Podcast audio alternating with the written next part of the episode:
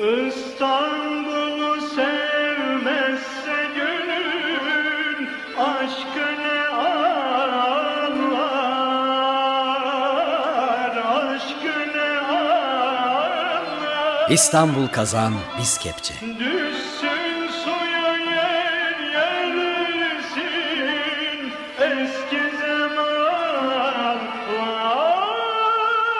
Geçmişin izlerinde gezintiler. Eski zamanlar. Oba, ben hepsiniz ay patlayanım, sevgülenekten. Hazırlayan ve sunanlar Özlem Altınkaya ve Murat Kınar.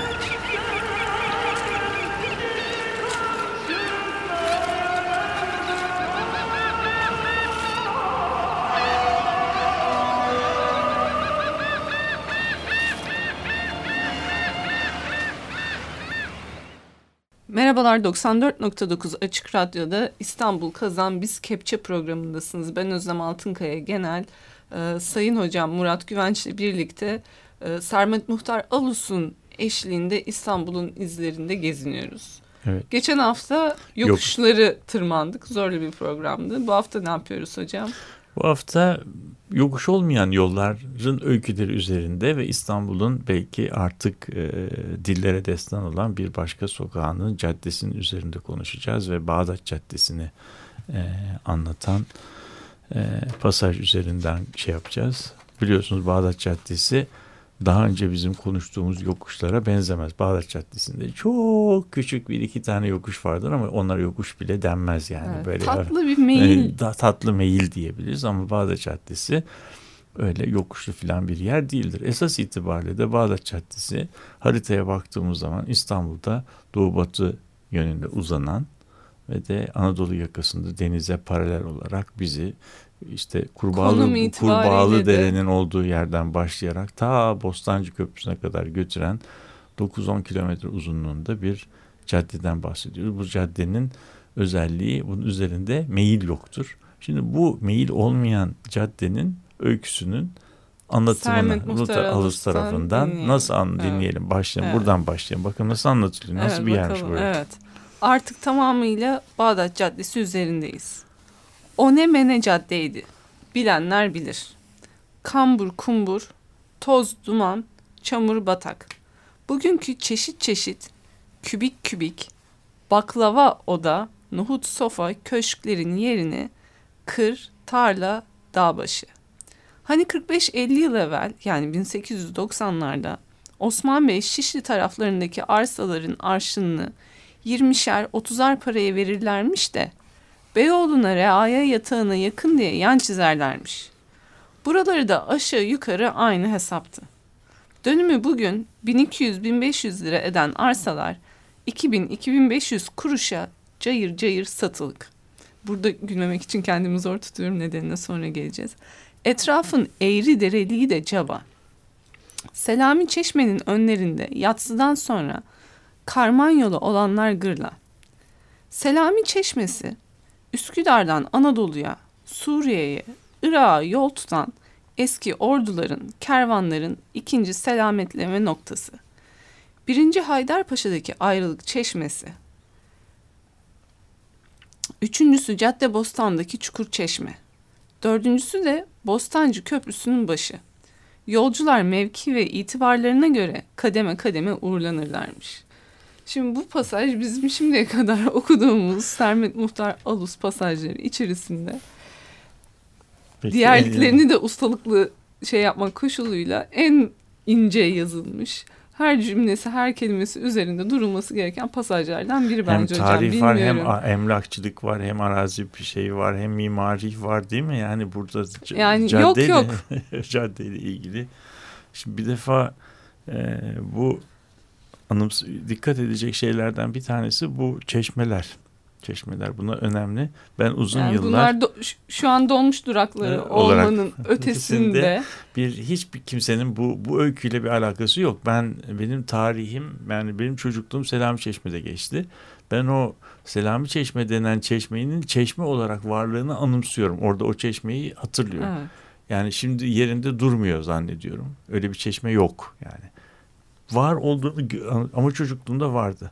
Onun bir selametleme yani bir orduları e, or, yeri olduğunu kesinlikle bilmiyorum. Bu ayrılık çeşmesi şeyini de e, adını da yeniden e, doğdu. Çünkü bu Marmaray'ın duraklarından birisi zannediyorum bu ayrılık çeşmesi, istasyonlarından bir tanesi oraya denk gelmiş.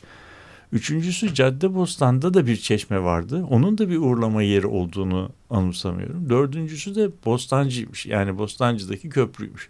Yani Bostancı kelimesinin de Bostancı başının konağının olduğu yer olduğu olmasından geldiğini biliyoruz. Bostancı başı da çift bozma yasağının olduğu zamanlarda yani kente e, giriş çıkışın kontrol altında tutulduğu ve şehirlere ancak mürur tezkeresiyle girildiği yani bir tür vize. vize bir çeşit vize izinle girildiği dönemlerde İstanbul'a girişin kontrol altında tutulduğu yerlerden bir tanesi de Bostancı evet. başının yeri isim de oradan geliyor. Fakat buradaki e, dokuz kilometrelik aksın yani bugün İstanbul'un en prestijli, en zengin, en güzel caddelerinden bir tanesi olan Bağdat Caddesi'nin bu aksa tekabül ettiğini Ee, çoğu kimse bilmiyordu. Selami Çeşme, Çukur Çeşme, Ayrılık Çeşme şehirdeki milyonlarca çeşmelerden bir tane birer birinin adı. Halbuki biz bu, bu anlatıda görüyoruz ki burada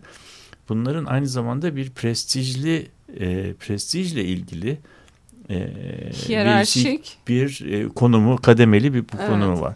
Yani sonunda e, bir ordu bir yere gidecekse bir yani doğuya giden bir şey trenin olmadığı bir şekilde yaya bir şey kafileyle bir, bir yere gidiyoruz olabilir. Yani şeye giden bir şark görevine gidecek birisi selametleniyor yani uğurlanıyor. İşte adamın şerefine göre selametlenmenin de e, bir prestiji var. Tamam. Ayrılık çeşmesinde artık en sıradan arkadaşlar hani biz sizi buraya kadar getirdik sen bundan sonra artık arkadaşlar ayrılalım. ayrılalım. Ayrılık çeşme kitlesel ayrılık noktası da ayrılık çeşmesinde oluyor. Demek ki ikinci ve biraz daha şerefli ayrılık evet, noktası prestij, o da Selami Çeşme'ye Selami kadar. Çeşme. Bu ikisinin arasındaki mesafede bir buçuk kilometre kadar filandır iki kilometre. Yani o zaman o gidecek adamla beraber bir buçuk kilometre daha yürünüyor ve şeye geliniyor. Selami Çeşme'ye geliniyor. Artık Selami Çeşme'den de ayrılıyor. Selami Çeşme o tarihte etrafı boş ama yeri tanımlayan bir çeşme var. Yani çeşme bir hani işlevle ilgili yani bir çeşit landmark bir arazide bir evet. işlev bir işaret minirengi, bir, bir minirengi gibi. Noktası filan. Üçüncüsü ben o çeşmeyi gene hatırlıyorum. Caddebostan'daki çeşme. Caddebostan'daki çeşmede üçüncü ayrılış noktası. Artık bu bizi e, Selami Çeşme'nin de çok ötesine getiriyor. Çünkü artık burada şehirden artık altı yedi kilometre uzaklaşmışız.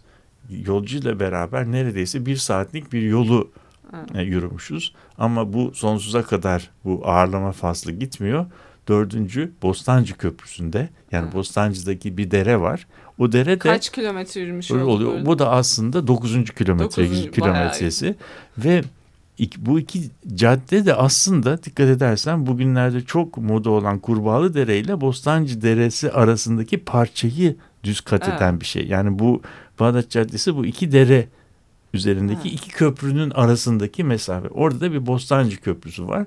E, Bostancı Köprüsü'nden sonrası da artık zaten As, Asya stepleri başlıyor. Yani ondan sonrası İstanbullular açısından artık e, sonsuzluğa açılan, e, şarka giden evet. yol. Yani Bostancı'dan sonraya da artık uğurlama uğurlama olmuyor. Belki aynı şekilde e, tren yolundan evvel e, gelenler de aynı şekilde e, karşılama merasimi belki o zamanda da Bostancı'da başlıyordu. Belki biraz daha az şerefli insanlar Caddebostan'da karşılanıyordu. Yani bu şekilde evet, şehre tersi de şehre ama bu caddemiz bizim seremoniyel bir cadde. cadde. Fakat caddenin bu seremoniyel işlevini yapabilmesi için üzerinde böyle bir devlet görevinin olması lazım. Ordu sefere mi çıkıyor? Büyük bir tayin mi oluyor filan? Onun harici, haricinde bu düz caddeyle ilgili olarak anlattığı resme bakarsak belki orayı hanımsayalım. Nasıl başlıyor metne? Evet. Kambur, kumbur, toz, duman, çamur, batak. Evet. Şimdi, Şimdi bu kambur, kumbur, toz, duman, çamur, batak. Bu sıfatların birbirinin arkasına sıva, e, sıralanması. Yani bütün bu seremoniyel şeye rağmen, bütün bu seremoniler çok sık her gün cereyan etmediği için bu e, sıfatlar yan yana geldiği zaman her gün seremoni olmadığı için seremoni olmayan yere de bir şey, e, kamu hizmeti götürülmemiş, altyapı yapılmamış. Çünkü ordu her gün sefere çıkmadığı için bütün bu ayrılık çeşmeleri, Selami çeşmeleri aslında böyle tekinsiz yerler. Orada mesela anlatırken Selami çeşmesiyle ilgili olarak karmanyola e, olmaktan bahsediyor. Karmanyola olmak demek İstanbul argosunda soyguna uğramak demek. Yani şeylerin, hırsızların sizi bir, hayır, sizi orada e, cebin, yani sizi köşeye sıkış sıkıştırıp cebinizden e, paraları, e, şeyinizi aldı. Yani bu soy, tekinsizliği ifade ediyor. Evet. Selami Çeşmesi'nde bir çeşme var. Eskiden çok selametlenen bir yermiş ama çok da tekinli bir yer değilmiş. Değil. Şimdi burada anlattığı şeylerden bir tanesi de şu. Bugün diyor dönümünü, dönümünden bahsediyoruz. Evet. Yani bin metrekaresini, bin metrekaresini bin iki yüz liraya satılan, yani şey düşünebiliyor musun? bin iki yüz liraya satılan bir e, dönümü bin iki yüz liraya satılan bir şey. O vakitler burası iki bin beş yüz kuruşa satılırmış. Yani o kadar ucuzmuş. Ve burayı da nereye benzetiyor? E, İstanbul'un e, Beyoğlu yakasındaki Harbiye civarına benzetiyor. Ve de Harbiye civarındaki Osman arsalı Bey. Osman Bey'i anlatıyor. Osman Bey civarı nasıldı? Neye alınmazmış oradaki Ee, Osman Bey'deki arsalar? Bakın şimdi orada ne diyor? Beyoğlu'na reaya, reaya yatağına yakın. Yani Beyoğlu tırnak şeyi de tekinsiz, e, terbiyesiz, e, işte yol yordan bilmeyen reaya, hani serserilerin yatağına yakın olduğu için Osman Bey'den arazi alınmaz derlermiş. Onun için de oralardan da arazi alınmazmış. Keza ve şey de, bu bizim Bağdat Caddesi olan caddeyle ilgili olarak da o tarihlerde buralardan iki bin beş yüz kuruşa arazi satılırmış da gene alınmazmış. Halbuki şimdi o bölge bin dokuz yüz otuzlara geldiğimizde, şimdi burası ilginç, bu caddenin öyküsünün tarihini anlatmak için diyor ki şimdiki kübik, bakın ha, kübik e, mimarisini anlatıyor. Bugün çeşit çeşit kübik kübik baklava oda. O. Nohut sofa, köşklerin yerleri kır, tarla, dağ başı. Ha, şimdi bu e, burada bize anlattığı öykü, mimari öykü e,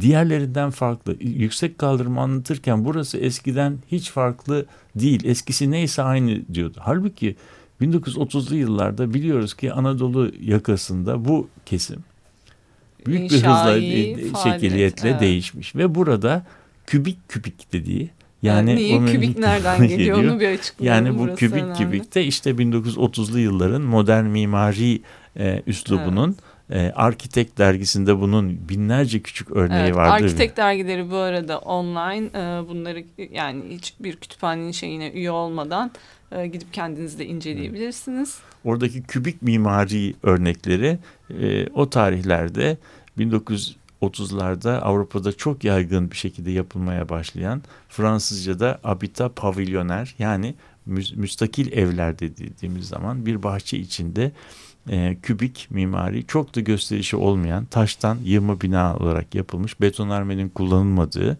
e, işte e, ne diyor, baklava oda, e, nohut sofa. sofa yani bahçesinin içerisinde, içinde bulunduğu bahçe içinde binanın mütevazi. Çok mütevazi, belki de peyzaj içinde kaybolmuş küçük binalardan bahsediyor. Bu dönem bu dönemde bunlar caddenin etrafında, bunlardan çok fazla e, sayıda yapılmıştı. bin dokuz yüz otuzlu yıllarda e, İstanbul telefon rehberleri filan incelendiğinde orada gözüküyor ki burada kimler oturuyordu? Burada öğretmenler, eski mebuslar, Emekliye ayrılmış, emekliye ayrılmış kamu görevlileri, e, arazi ucuz olduğu için emekliliklerini İstanbul'un gürültüsü, patırtısında yaşamak Güzel. yerine o bölgede biraz kafa dinlenecek, sükunet içerisinde düz ayak, düz ayak yaşanan bir yerde geçiyor. Ve buralarda da e, bu küçük arazinin ucuz olduğu bölgelerde de bir e, o tarihte ilginç bir e, gelişme olmuştu. bin dokuz yüzlerin başında kurulan banliyö trenine alternatif olarak bin dokuz yüz otuzlu yıllarda Üsküdar ve Kadıköy Halk Tramvayları Şirketi diye bir şirket kurulmuştu. Ve bizim bu şey, bizim bu e, cadde ilk defa üzerinde artık e, onlarca kilometre uzunluğunda e, çalışan, hiçbir şekilde duman çıkarmayan e, elektrikli tramvay hizmetine sahipti. E, böyle olduğu zaman da tabii iki bin beş yüz kuruşa kimsenin almadığı araziler bin dönümü bin iki yüz lira gibi, yani çok metrekaresi bir virgül iki lira gibi bir servete e, şey yapılan, satılan parsellere dönüşmüştü.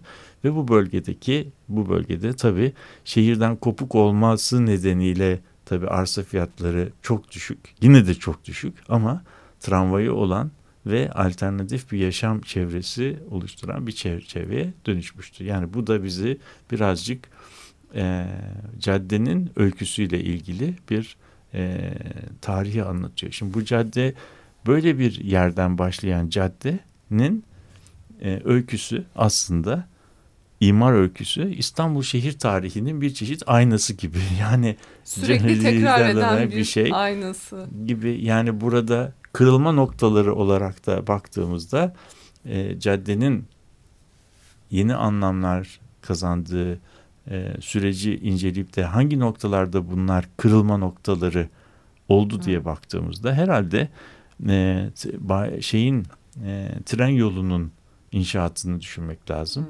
Tramvayların inşaatını düşünmek lazım.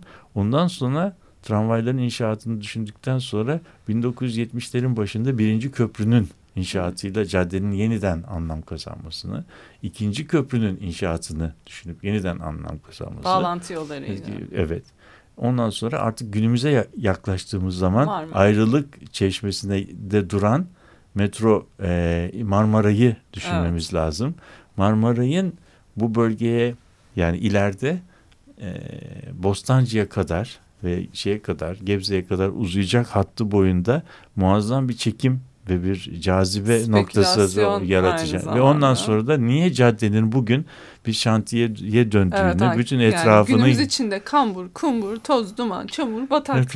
Ama yani bu, bu şey... şu anda caddenin e, etrafında inşaat olmadığından değil, inşaattan başka bir şey, şey olmadığından. Hafriyat kamyonlarının sürekli girip çıkmasından kaynaklanan. Evet. Ve caddenin bir daha e, belki de hiçbir zaman tarihinde hiç yaşamadığı bir E, cazibe e, nesnesine dönüşmesi ve giderek e, kendini zaman içerisinde e, böyle yeniden tanı yenilenmesi gibi ve bu şekilde artık geçmişiyle hiçbir alakası kalmayan yepyeni nesnelere dönüşmesinin tarihini görmüş oluyoruz. Bu Bağdat Caddesi ile ilgili e, metnimizin e, geri okumasını yaptığımız zaman Osmanlı döneminde orduların birbirlerini veya heyetlerin zaman içerisinde birbirlerini böyle selamet dedikleri, uğurladıkları veya karşılama e, için kullanılan, onun haricinde de pek bir işlevi olmayan, kimsenin oturmadığı, e, batak, bir, bir bataklıklı, toz duman bir yer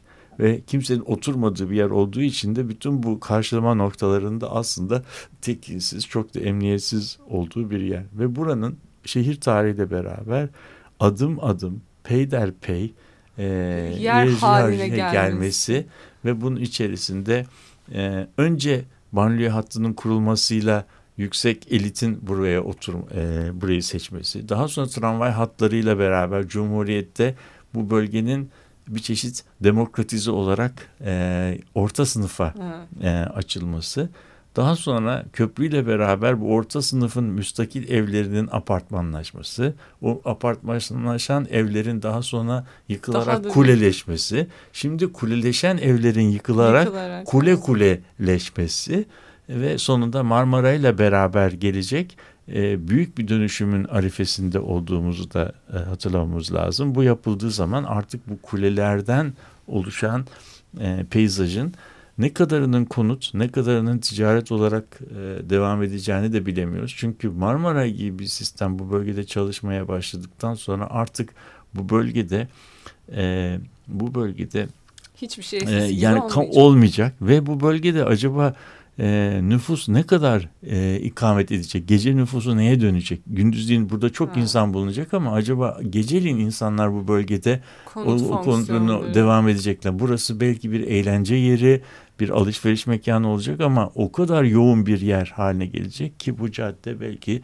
e, artık eskiden e, sahip olduğu sükunet, yani bin dokuz yüz otuzlu yıllarda e, şeylerin em, emeklilerin e, veya gözden düşmüş devlet büyüklerinin e, bir çeşit inzivaya çekildikleri, kafa dinledikleri yer olma özelliğini büyük ölçüde yitirmiş evet. olacak. Cadde aslında konuşulmaya da sanki devam edilecek. E, tabii hiçbir zaman bitmeyecek bir e, bir öykü oluyor. Fakat yani bu da e, bu öykü belki İstiklal Caddesi'nden çok bahsedilen bir e, İstanbul tarihinde Bağdat Caddesi'nin de en az İstiklal Caddesi kadar meraklı, heyecanlı ve ilginç bir yerel tarihi olduğunu anlatıyor. Yani bu tarihte ötekisinden çok da e, farklı bir şey, şey değil. değil. Evet. Bunun eski resimlerini e, blogumuza koyacağız ve o resimlerde Bağdat Caddesi'nin E, tanıyabilecekler mi bakalım dinleyicilerimiz, onu birazcık denesinler evet. diye düşünüyoruz. Evet.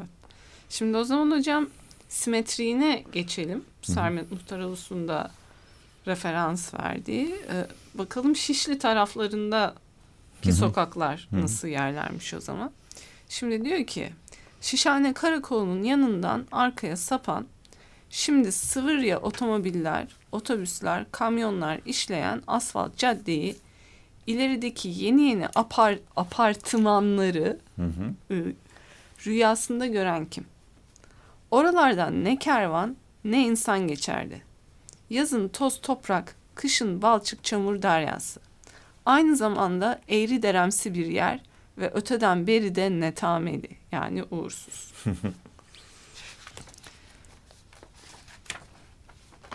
e, biraz da tarihi yarımadaya gidelim. Tramvay yolu Sultanahmet'ten Çarşı Kapı'daki dört yol ağzına geldi mi, ilerisi meydana kadar Beyazıt Caddesi. Dört yol ağzından sapılıp dönülünce önce makasçılar, sonra okçular ve balmumcular. Bugün belediye dairesi olan Cemal Paşa Konağı yapılmadan evvel sokağın içi, havuzun ve medresenin önü arzuhacılarla doluydu. Beyazıt Meydanı'ndan ötesi Hasan Paşa Caddesi, sonra Koskahanı Çeşmesi, fırını ile meşhur olan bu Hasan Paşa'nın kim olduğunu söyleyelim. Lakabı Seyyid ve Anadolu. Muharebelerde cesaret göstermiş, birinci Mahmut'a sadrazamlık etmiş. Görülüyor ya epeyce de dünyalık tutmuş. Nihayet Diyarbakır'a sürgün edilip orada ölmüş. Daha sonra Koska Caddesi'ne geçiyor. Koska Caddesi şimdikinden çok daraşken aşağısı büsbütün ensizleşirdi. Az çok bir fikir mi edinmek istiyorsunuz? Cağaloğlu'ndan İran Sefarethanesi'nin yanından inen yokuşun bıçak tersi kadar genişini gözünüzün önüne getirin. Bu daptarıcık yerde Ramazanlarda, kandillerde araba piyasaları yapılmasına ne buyrulur? Bu piyasalar üç yüz küsür sene kadar devam edip durmuş, sonra Şehzadebaşı'na göç etmiş.